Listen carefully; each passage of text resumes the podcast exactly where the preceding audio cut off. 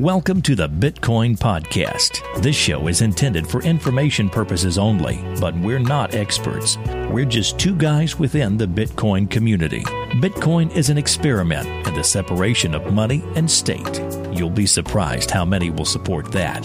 And adoption is the only thing that matters.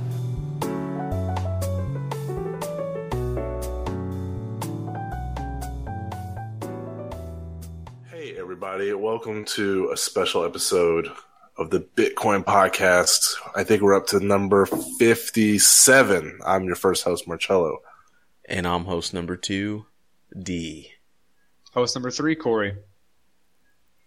Uh, this great episode is brought to you by Escrow My Bits. Uh, let me tell you a little bit about them if you're unfamiliar, if you're listening to the show for the first time. It's super quick and easy. All you got to do is just register and deposit your Bitcoin. That seller is going to ship your item. You check the goods and then you release the funds. It's super duper simple. They charge a small flat escrow fee of just 1% on all the transactions and they even offer you the ability to split the fee with the other party. So they've thought of everything. You know, Escrow My Bits was created to solve all the problems wrong with the type of escrow services currently around. And their goal is to make using escrow as simple as possible. So me, D, and Corey, we want there to be no more excuses on why not to use escrow. So go to their website to start that process. And then I do want to mention, I do want to mention that they have a launch of an Open Bazaar mediator service. So what that means is, uh, they're not going to let you escrow your shit on Open Bazaar or escrow my bits, but they also offer moderation services. Uh, so that's pretty cool. What kind of stuff does that open up for their customers, fellows? So basically, it's like this on Open Bazaar, guys. If you haven't used Open Bazaar yet, do because it's awesome. And uh, more popular it gets, more eBay gets disrupted. That's just a plug. But Open Bazaar is just like the name says. It's one giant place where you can find anything you want, and you go into shops, and people are like, "Take your time, look around, enjoy." okay. Now, when you find something that you do want, okay, you can either pay for it straight out and be a complete idiot and just send the money to somebody you don't know that's in some random spot on the globe, or you can use the mediator service, moderator service on OpenBazaar.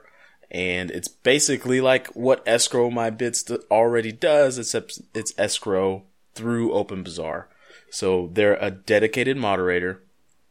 And since Escrow My Bits already does escrow, why not use them as a moderator because they're good at it?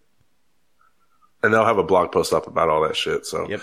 uh, that's pretty cool. Uh, pretty so this whole this whole episode, aside from that, I got to thank Corey for taking the reins. Uh, I, I think there's there's two coins to it. Uh, first off, we're going to talk about Slock It because they are disrupting the billion dollar disruptors by enabling anyone to rent, sell, or share their property without middleman. So that unused bicycle in your shed, it gets a new lease on life. Parking spots can be sublet on demand. Rental apartments become fully automated. And this is built by people of the Ethereum project. We had, you know, Joe Lubin on a couple episodes ago, and they integrate blockchain nodes in pretty much connected objects. And since it's built on top of the Ethereum blockchain, it's always on. There's no downtime. It features cryptographic security by default. There's no logins. There's no sign up. It can be audited by anybody. And then on the other flip side is something I knew nothing about. And there's been a lot of talk among Ethereum enthusiasts lately regarding a concept known as the DAO or the DAO or the DAO. So I'm going to hand it on over to Corey, who can just school the masses on kind of what that is. Because the whole episode is built around that. Yeah, I, I, want I want our interview to do the majority of the talking on this. There's been a lot of misconceptions, controversy, misunderstandings on what the relationship is between a DAO, which stands for Decentralized Autonomous Organization, and the Slockit team, which is a company that hopefully or will submit their proposal to the DAO to work for them and create a product. Uh, so we're going to talk about that in the interview. Uh, we have um, they're a real. I, I, spend a lot of time in their Slack because I've followed them for quite a bit. I like what they're trying to do. Um, and I reached out to Stephan Tual, the founder and COO of or co-founder of, of Slockit and COO, and he said, "Yeah, let's do an interview." He does. Uh, was quick to jump on and talk about it and try and um, fix a lot of the things. So I think we should just get into the interview and then and then discuss more afterwards. Sounds like a plan to me. And this is an exclusive, right? Ain't nobody nobody got the inside on this. But well, these guys, these guys, if you look around YouTube and and all all the things online, you can find interviews with Christoph Jentzsch. He recently did a podcast with um, the Ether Review to explain a lot of things. They they they talk a lot. Uh, Steve, Stephan Tual also is very prolific in his blogging on Medium.com to kind of give. Um, milestones, updates, what you can do, what they plan on doing, etc. But I felt through a lot of it, there's still so much that people don't understand. Like the overall picture of what's going on and why they're doing it this way and so on and so forth. So I wanted to try and get them on and break it down at a much, I guess, higher level. What's the point? What does it mean? And uh, answer some of the questions that, that people are having and having issues with. Alrighty. I just like the, the the whole experience based on sharing items. They improved upon it by trusting the other party as unnecessary as possible. Like you're freeing yeah. the users from having to coordinate with each other, and in turn, that makes sharing better. Like I think that's genius. It's a, it's it's an agreed upon contract, and once the contract is signed, it's it's immutable. You can't change it, and then and especially with something like a lock, I say you can open this lock from this point this time to another time frame. You can open it and close it as much as you want, but after that, you're fucked. So that's and that you can't change those rules. And if you agree upon it, you pay for it, and that's that's all there is to it. With you know, and so as you when you when you put embed those types of things into a blockchain and the payment that goes along with it, it takes a lot of the middleman and controversy out of of the process of making deals like this. Absolutely, I think I think we should just get into the interview. Let's get into the interview and then let's talk about what went down afterwards. Yeah. You guys ready? All right. Here it is. Good deal. Awesome. I sent out a I sent out a tweet or retweet of one of your uh, Medium posts, and I said, oh, nice. uh, "We need to look for John Connor." Because I read your. Oh, I saw I, that one. Yeah. Uh, do we need to seriously look for him? Because from what I read from the DAO and Slockit, the robots, I don't know. I'm just concerned. No, no. Um, well, the thing about smart contracts on the Ethereum blockchain is that they're what's called deterministic, meaning that um, there's no place for randomness in them. And if there's no place for randomness in a computer program, then you don't have to worry about uh, them becoming self-aware or anything of that nature. awesome. Touche. Well. So we have Stephan Tual with us today, the CEO of Slockit. And um, first off, we'd like to say what an exciting week. Um, the DAO, the DAO, Decentralized Autonomous Organization, has entered its creation phase and has already raised over 9 million US dollars in about a day and a half or so. Um, it's been barely over a day. Uh, so congratulations. It's, it's pretty exciting. Yeah, I mean, congratulate the uh, members of the DAO because they're the one who owns that money. That's true, but they're, they're giving you money in to create the Ethereum computer. Well, I mean, yeah, if they accept the proposal that will submit to the DAO, so that's that's sort of um, what makes this project really unique is it's 100% owned by the people who help make it happen. Uh, we ourselves, we just created a framework that we made open source and then they rolled with it. They had one instance of it. We said, right, that's the right instance. And in 28 days, we're going to submit a proposal to them to build this Ethereum computer and universal sharing network. And we'll see uh, you know, how much funds um, they'll give us. I mean, we're obviously going to ask for a specific figure uh, based on the scope of the proposal, just like any, you know, client supplier relationship, really. Yeah. Actually, it, a lot of people have a hard time trying to put wrap their minds around what this DAO or DAO is. And mm-hmm. I heard yeah. I heard such a simple, simple and concise way of explaining what a DAO is in a media video with uh, Christoph, your co-founder and CTO, I believe. That's right. Um, yeah he said it, it is simply a trust of money that is controlled by the people who put money into it. And it's pretty much that simple, but it's decentralized, uh, automated, transparent, and the transparency are what set it apart from traditional ways of doing things. Do you have anything to add to that or any corrections on, on such a simple explanation? No, I think it's rather spot on. You know, um, the idea is proposals will be submitted to the DAO, and the DAO will be in a unique position to go and pick the ones that have synergies between them. So, you know, we're doing locks and the Ethereum computer and access control and the universal sharing network, things that relate to the sharing economy. Some other guy might be doing some self-driving car for urban environment like Mobotic does, for example. How about submitting that proposal to, accepting that proposal, and working synergies between Slockit and these guys, just like any organizations, just like any uh, other company would do. Okay. So, do you think that this is something that people who don't even understand cryptocurrency should jump into? And and if so, what do you think is the easiest route to go from like you know straight up cold fiat cash to the DAO tokens? Um, so on the on the framework that we've made available, because we've made all that stuff open source, including the creation module that people can look at on daohub.org now so that anyone can recreate that if they wanted to. Uh, we've also partnered with exchanges um, that have made it a little bit easier to go um, to ETH. And the problem with Ether, right, as as you just alluded to, is that well, you know, normal people aren't familiar with cryptocurrencies, and the DAO, being a smart contract on the Ethereum network, cannot speak anything but cryptocurrencies, and in particular it can only speak Ethereum for now until until Serenity, the next version of Ethereum that will have um, currency agnosticism and all that good stuff. But until then, it only speaks ETH. So exchanges like Kraken, BT, Gatecoin, Bittrex have um, partnered with us uh, and created bridges, if you will, between users and the DAO to make it a little bit easier to go from USD to ETH and so on. Hmm. It's uh, so when it comes to your Slack your Slack is huge. I mean, you have 1000s mm-hmm. of users.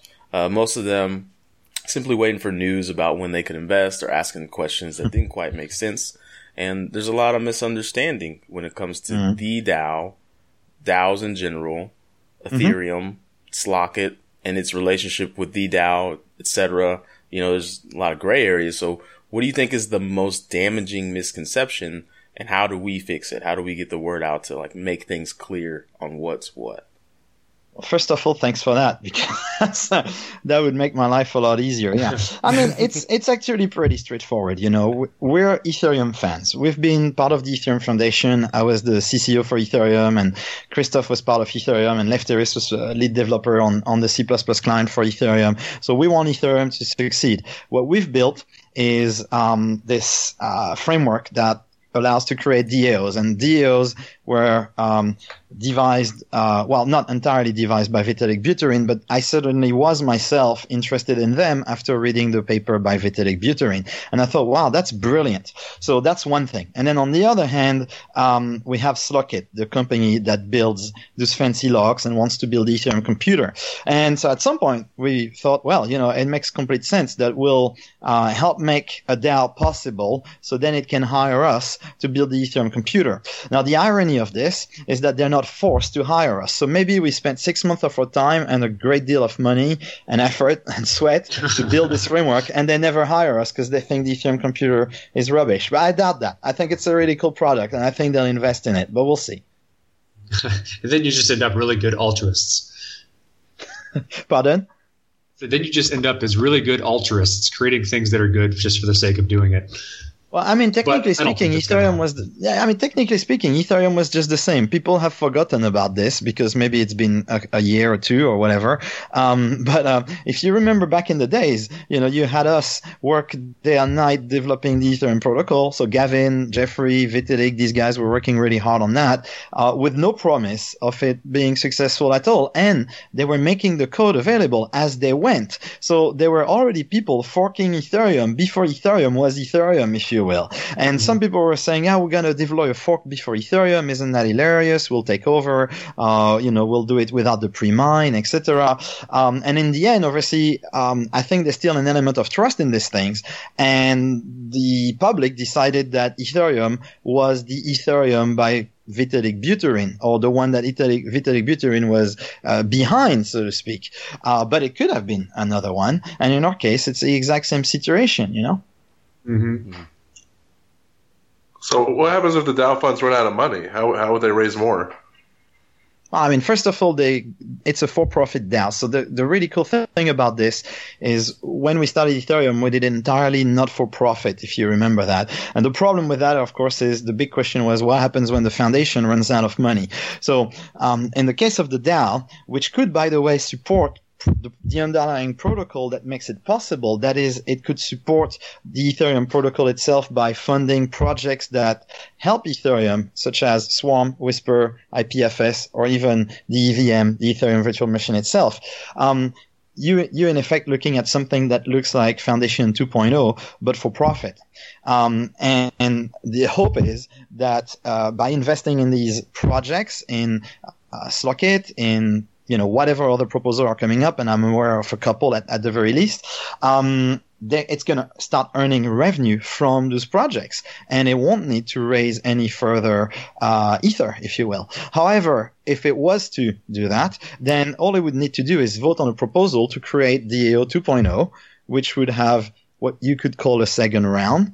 And in, in, within that second round, it could value, obviously give more value to the initial token, just like, you know, series A, B, C, D, the initial investors uh, aren't diluted. Their shares just go up in value. But that would be for the DAO to decide how they want to do this. You know, that's actually at this point, uh, as of yesterday morning, that's no longer under, under our control. That's if they want to do this, and they'll have to submit a proposal for the creation of something like that. Hmm. I see. So, um, assuming your proposal goes through, uh, the Ethereum computer is what Slockit is first being contracted to produce.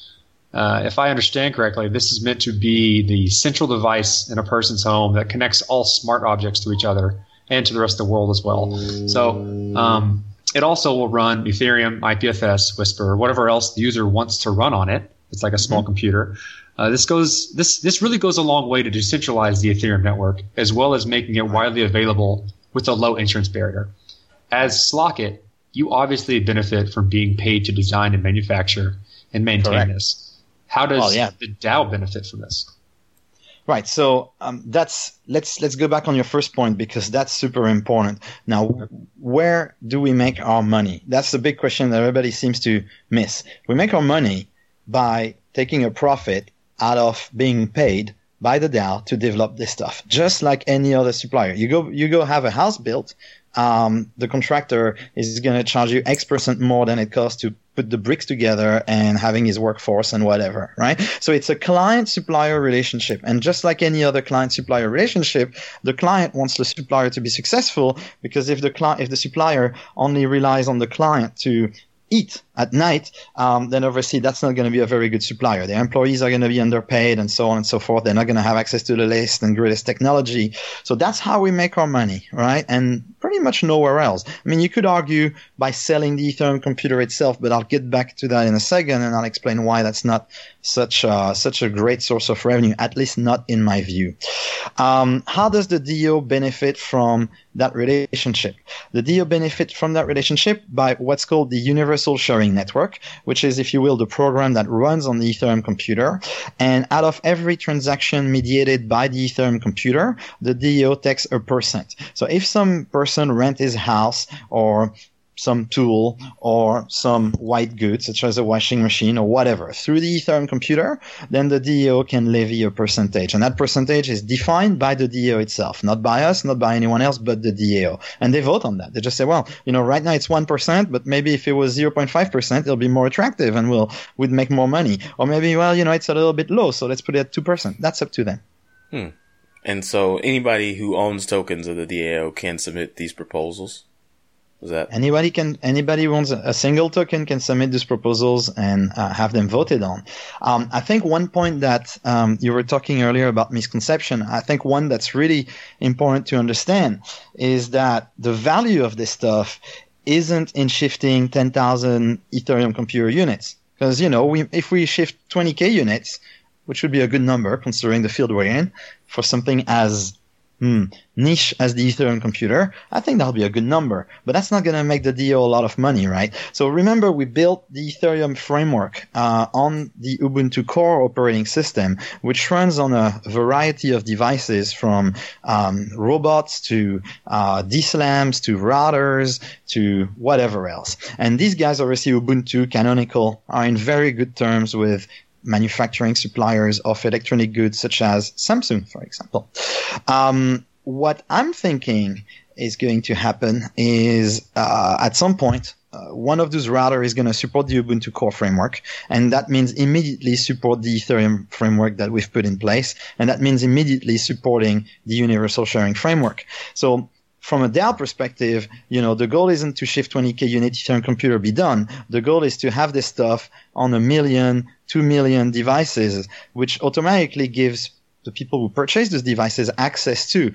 Um, you know, I don't believe in a box per application. You know, at, at, the very beginning of the conversation, you said it's this central thing in someone's home. Well, yeah, I mean, you know, if you're a geek, sure, it will work and I will have one. But, but for my mom, it will be a TV or a router, you know, and that's where we want this application to be. And that's where we think the DAO is going to make money. Oh, so oh. you're not creating the Internet of Things. You're enabling the Internet of Things to have its own economy kind of obviating human interaction. Exactly. So, you know, Vitalik had a fantastic video in London where he talks about there is no killer app for Ethereum because it's all about synergies and it's all about enabling the utilities of the 21st century. In the 20th century, you gas, you have gas, water, electricity. In the 21st century, you have identity, you have reputation, and in our opinion, you have sharing because, you know, everybody using sharing stuff these days, right? And we want to make that a protocol and we want to make we want to put that everywhere. We're not competing against Airbnb. In fact, we met them pretty recently.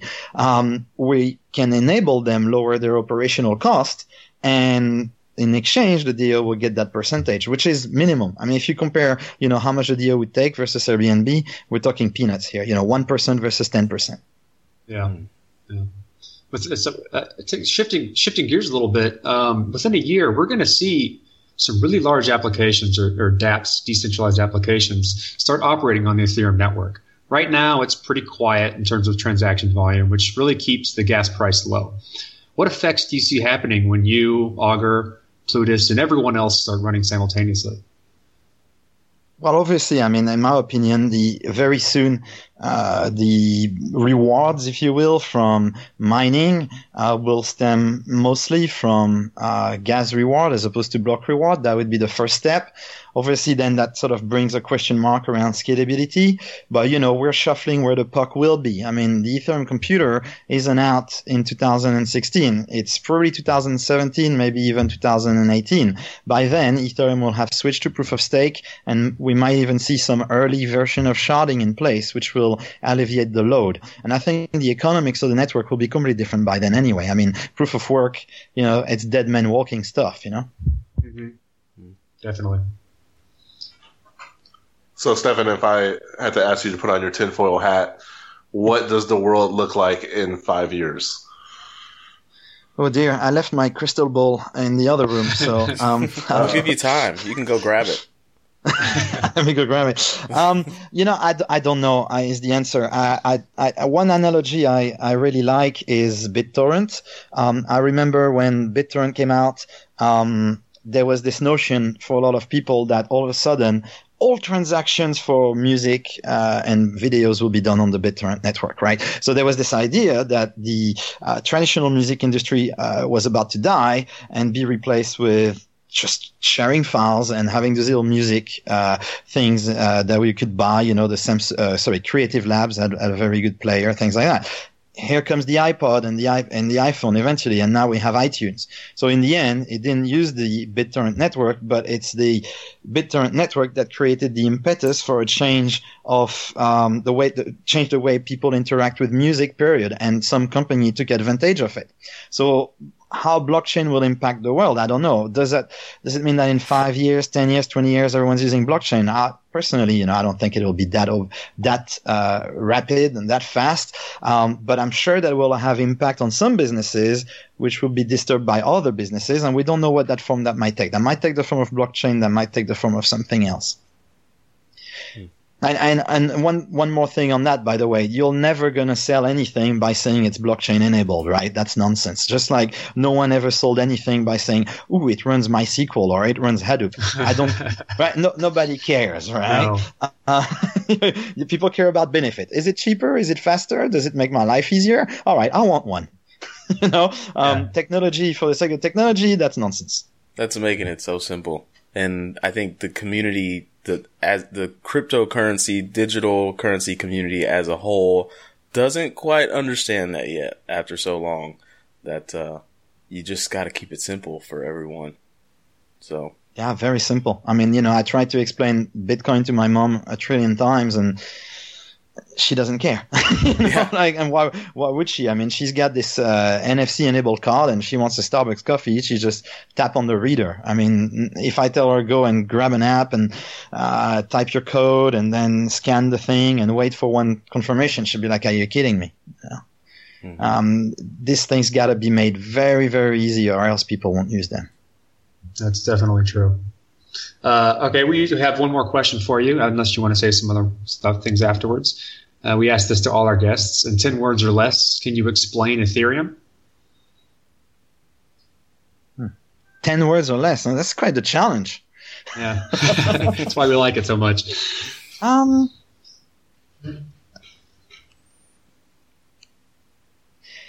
it's a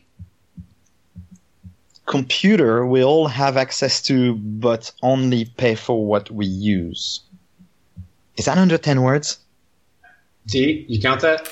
Uh, computer will have access to, but have to pay for it. No, that's not under 10.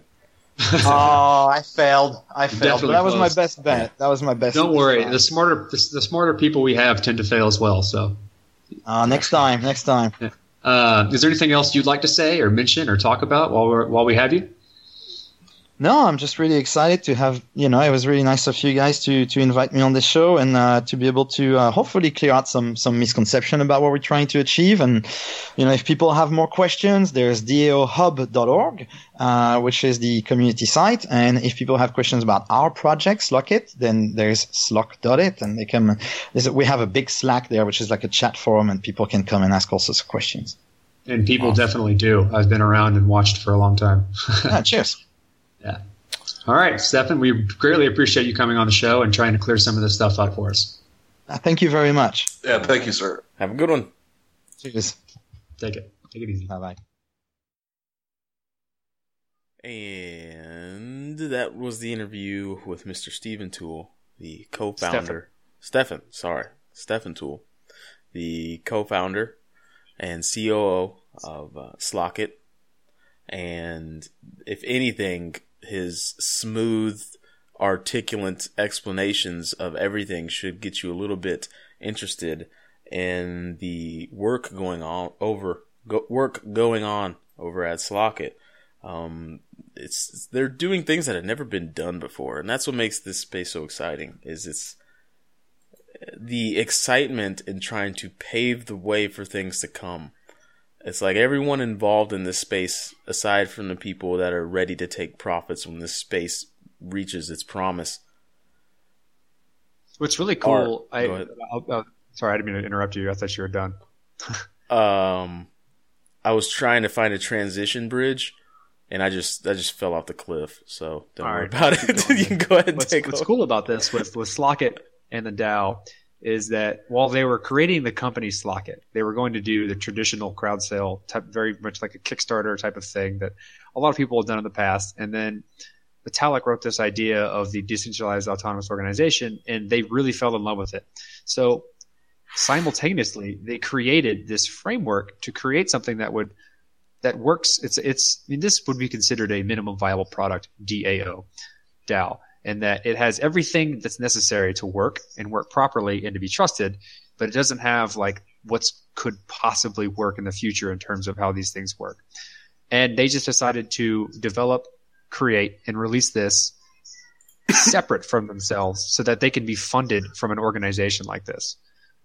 They, they and it would it would be I wouldn't be, it wouldn't be hilarious, but it would be very interesting if they make a bad proposal and they did such a good job creating the framework for the DAO that the DAO just says, eh, no, we're going to move the money somewhere else or come back with a better proposal. And that would be kind of wonderful to see that the object that they made to get themselves funded made them work harder and be better.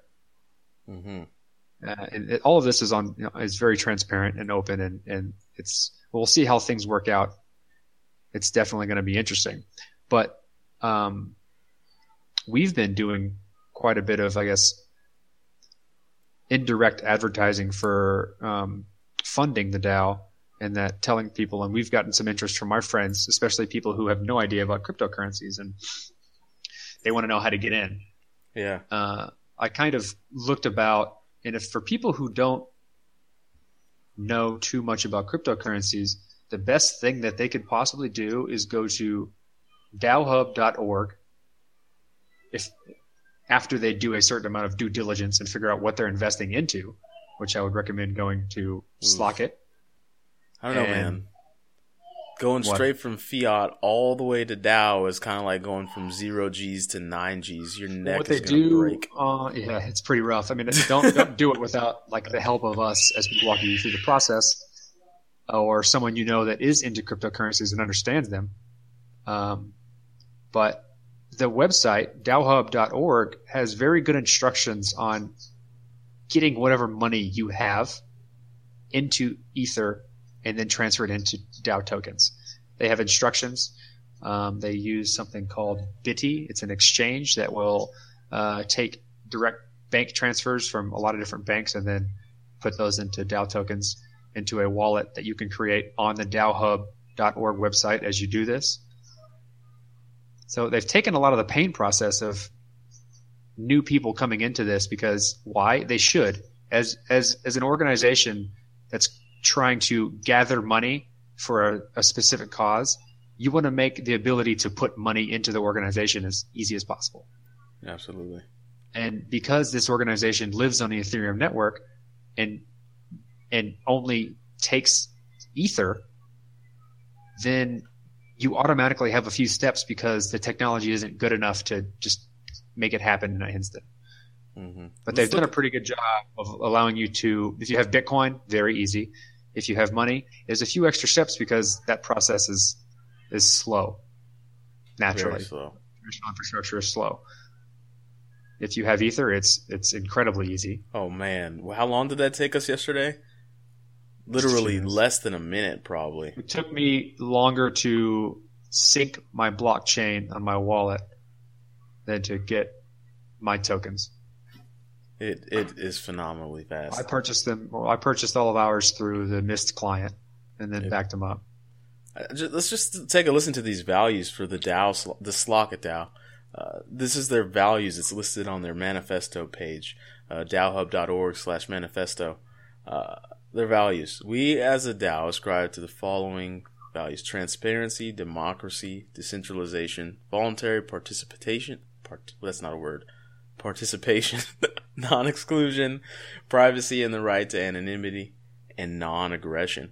I mean, that those are their values, and basically, you don't even have to call them out on those values because they're programmed into the damn DAO. So, What's know, nice man. about this is it's almost a zero risk investment in the short in the short term. Before they make a proposal or accept a proposal, and you have money in the DAO, you can just take your money back. Yeah. Well, you it, can put it's an offering. It's not an investment. well, once once you could once the DAO commits to a proposal, then a per, per, a percentage or a portion of your investment goes in goes into that proposal and funds that company. So, for instance, say um, this Slockit proposal gets accepted, the DAO votes on it, they exact the proposal, and they act on it. So they execute um, this proposal. Now, a, per, a percentage or portion of what you put in goes in to fund that. And say you want to take your money out. All right, well, you can take your money out except for the part that went into that proposal. Hmm. And so it doesn't really matter what happens if you don't like what's going on in the middle of it. You just take your money out, and you're, you're back where you started. This is the crowd sale, correct? Sorry, what? The crowd sale that's going on is that related to this? Yes, the crowds. Well, I guess it's not really a crowd sale. It's a it's like the creation phase. It's the initial like the initialization of the DAO, which means they're just whoever wants to put money in. Now's the time to put money in, and then they find out how much money they have, and then they decide what to do with it, and they start. And then people who have tokens who've put money into this DAO will write proposals on what they want to do with the, with the money that's there Mhm. and then people who also have tokens will vote on those proposals. given These- a certain number of rules. These proposals that are written are they like a traditional proposal that you'd write up to someone, or are they? Does it have to be code? Do you have to write a bunch of code and then submit that, and then people go through the code, or can it just be like, hey, I would like to submit a proposal that does this, this, and this? Yeah, I don't know. I'm sure there's a there's a plain text version of proposals that could then be translated into whatever they need to be. But I mean, a company needs to submit a proposal Oh, for a relationship. Um, That's and then true.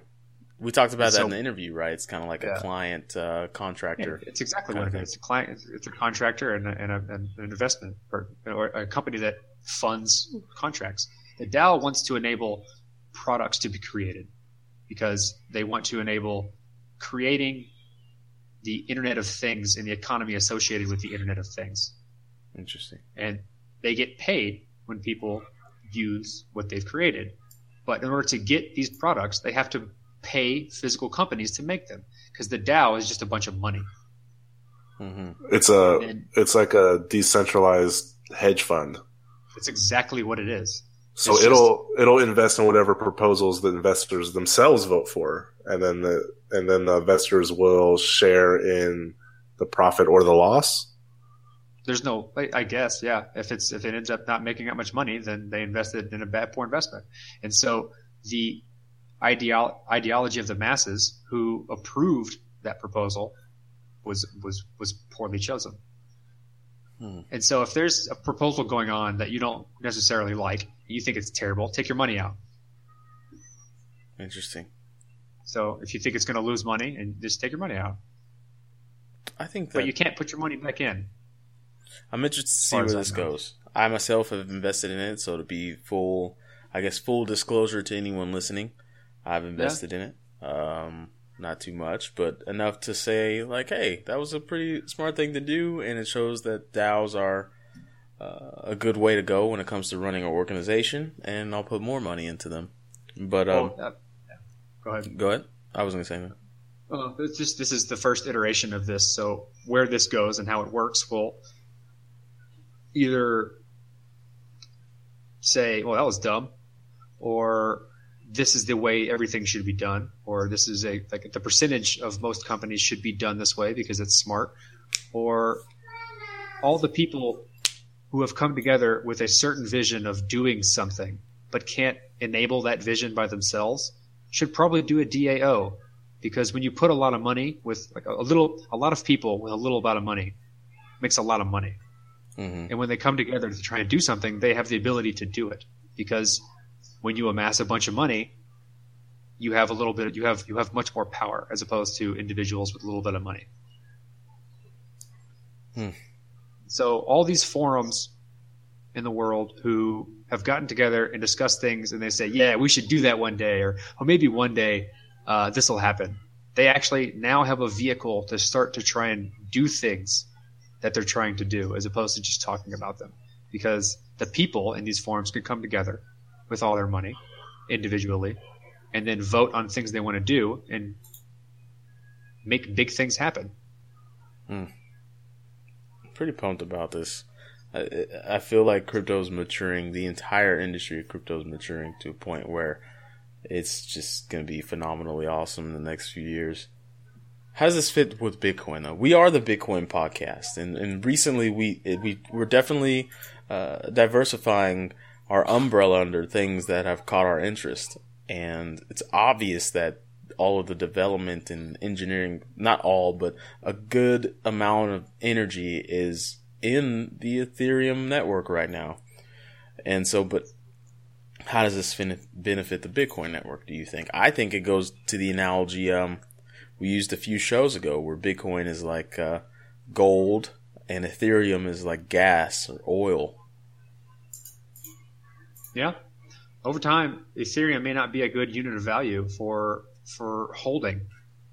Its fluctuation may not be very good. Then DAOs may not want to hold Bitcoin. And as time goes on, you'll be able to have a Ethereum to Bitcoin peg, and they can hold Bitcoin Man, or something else. It's still it's still very young in time and things like this. And and and the future of Ethereum is to be cryptocurrency agnostic.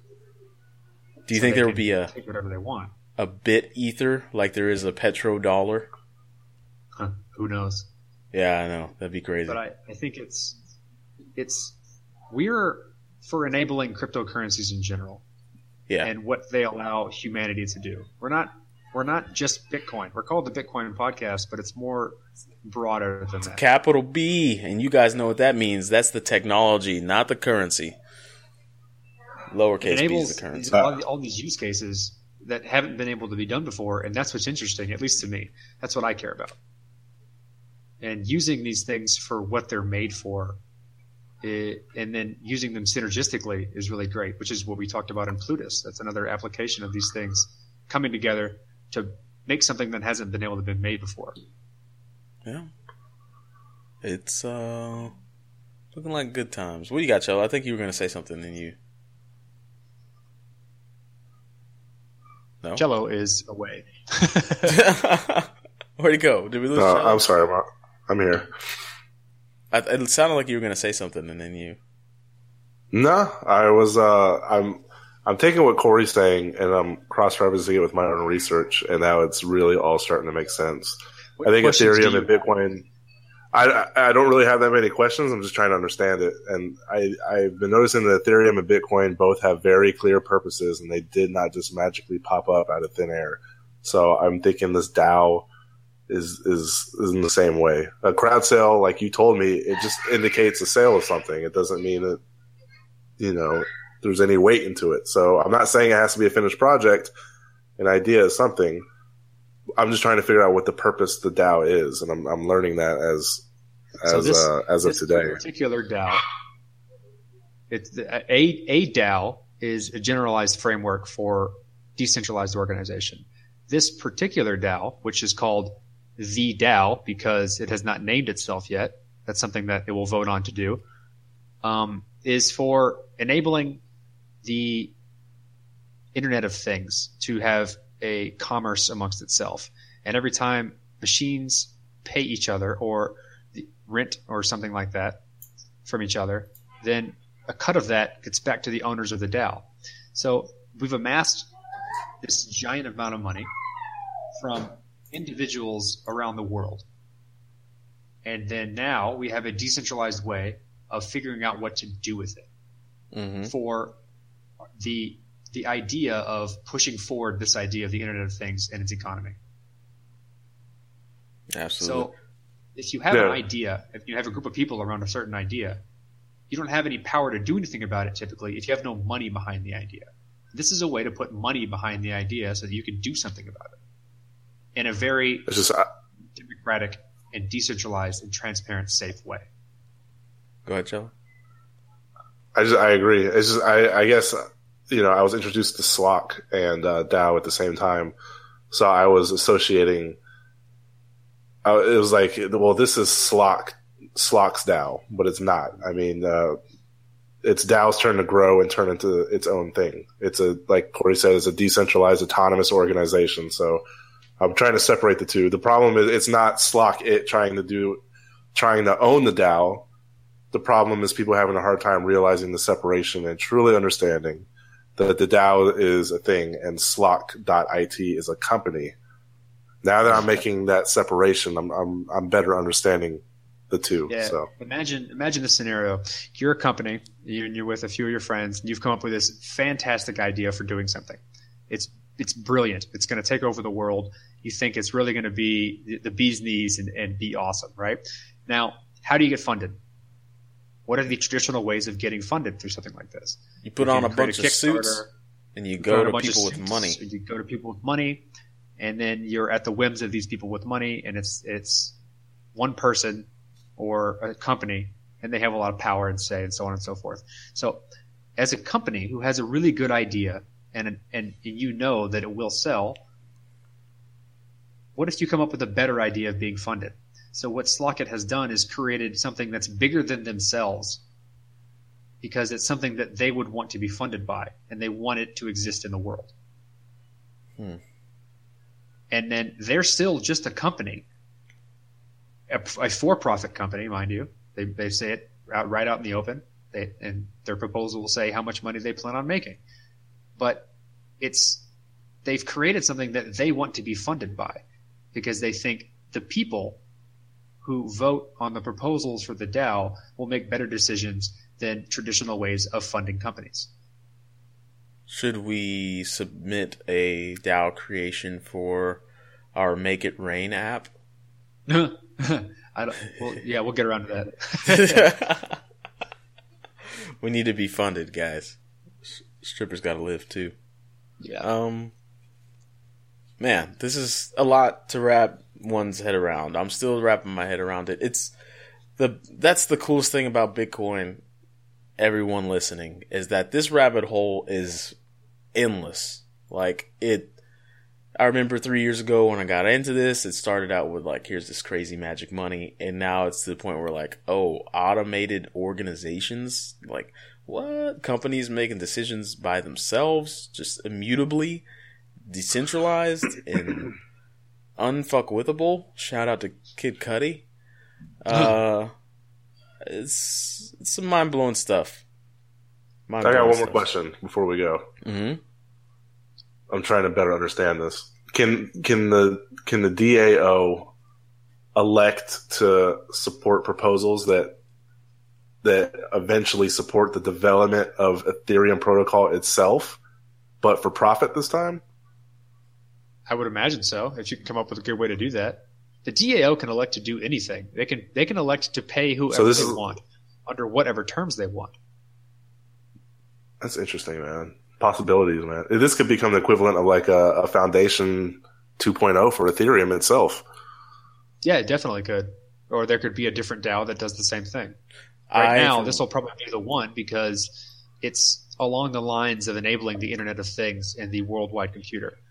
Uh, so, and so far, there's a shitload of money in the DAO. they got nine million in two hours or something like Nine and a that. half. It's almost almost ten Mhm. million right now, and it's two days in. Two days. Shit, man. I That's know a some lot of money. people are waiting to invest till the last day before the one ether to 100 tokens changes. Yeah, I think it goes to 1.5 ether to one token. Let's look at some of the signatories here. Uh, Vitalik Buterin. I'm just gonna na- number the number that are on the Ethereum Foundation. There's one, two, three, four, five, six, seven, eight, nine people from the Ethereum Foundation are signatories for the DAO, the one that Slockit made, and one of them's Vitalik Buterin. So Cello, I think you're right on that. I think they're kind of probably to go towards a direction where um, this becomes a Foundation 2.0. So Uh, that's what I'm saying. This becomes the Blockstream of Ethereum, except that we're decentralized and a little better. yeah, what were you saying, By Cello? one person. I mean, I'm I'm seeing the same things you're seeing. So uh, I, this is the future infrastructure of the sharing economy. In addition to all that, I mean, Yeah, this man. is super super big. I'm excited. Yeah, I'm starting to get those like uh, those original Bitcoin butterflies and uh, prickly hairs on the arms that I got when I first understood, Yeah. like truly saw Bitcoin's potential. So like, who is this guy that we can sit on this episode for like three weeks? yeah, yeah. No big like- deal. if you guys would have heard the background conversation, like Stephan Tual, let's let's we could just put that out whenever Corey was like, "Hell no, it's got to go out asap. The people need to know. Give the people what they want." Okay, so I That don't know. wraps it up. If Do you we have wrap it up? questions, listeners, if y'all have y'all have questions or hate mail or anything like that, send Yeah. it our way. yeah, here's we'll here's happily the thing. answer it. we're, we want to have a highly active community behind the Bitcoin podcast. Um, we're very reachable right now at this point in all three of our lives. So I think that if you send us a message on Facebook or if you send us a message on uh, the website, um, Corey, you, not Corey, but we're fi- we're trying to find out how to get a channel on Slack, right? Oh, I can do it. I just haven't decided I want to do it yet. Okay, so we're gonna decide if we want to do it because we're always weary of trolls. But I love fighting trolls, like that scene in that second uh, Lord of the Rings movie where Legolas is on fighting the top of the ramp just shooting arrows into trolls' eyes. Like that's me right there. Bring it on. Troll me if you want to. Uh, anyways, yeah, reach out to us, guys. We want more involvement with you guys because we know you're listening. We have the stats. Unless some random person released a bunch of bots on the internet to like get our stats to go up No, that's not what's happening. We know you're listening. Reach out to us. Uh, Facebook, Twitter, you know the usual spots. Google the Bitcoin podcast. You'll find us. We'll pop right up. Um, we out here. Yeah, we out here. Um, I can't very say informative I'm episode. Ghetto enough. You can say that. Give it a shot. No, no, Just No. try, man. no. I'll do it. I'll do it secretly one day, and I'll come out with it. Practice in front Maybe of our the mirror. drunk episode. Yeah, but practice a little bit. All right. Well, everyone, uh, thank you for sticking around. Very informative episode this time. Uh, not too many jokes. Um, kind of serious about the Make It Rain app DAO. Um, but anyways, uh, play the outro.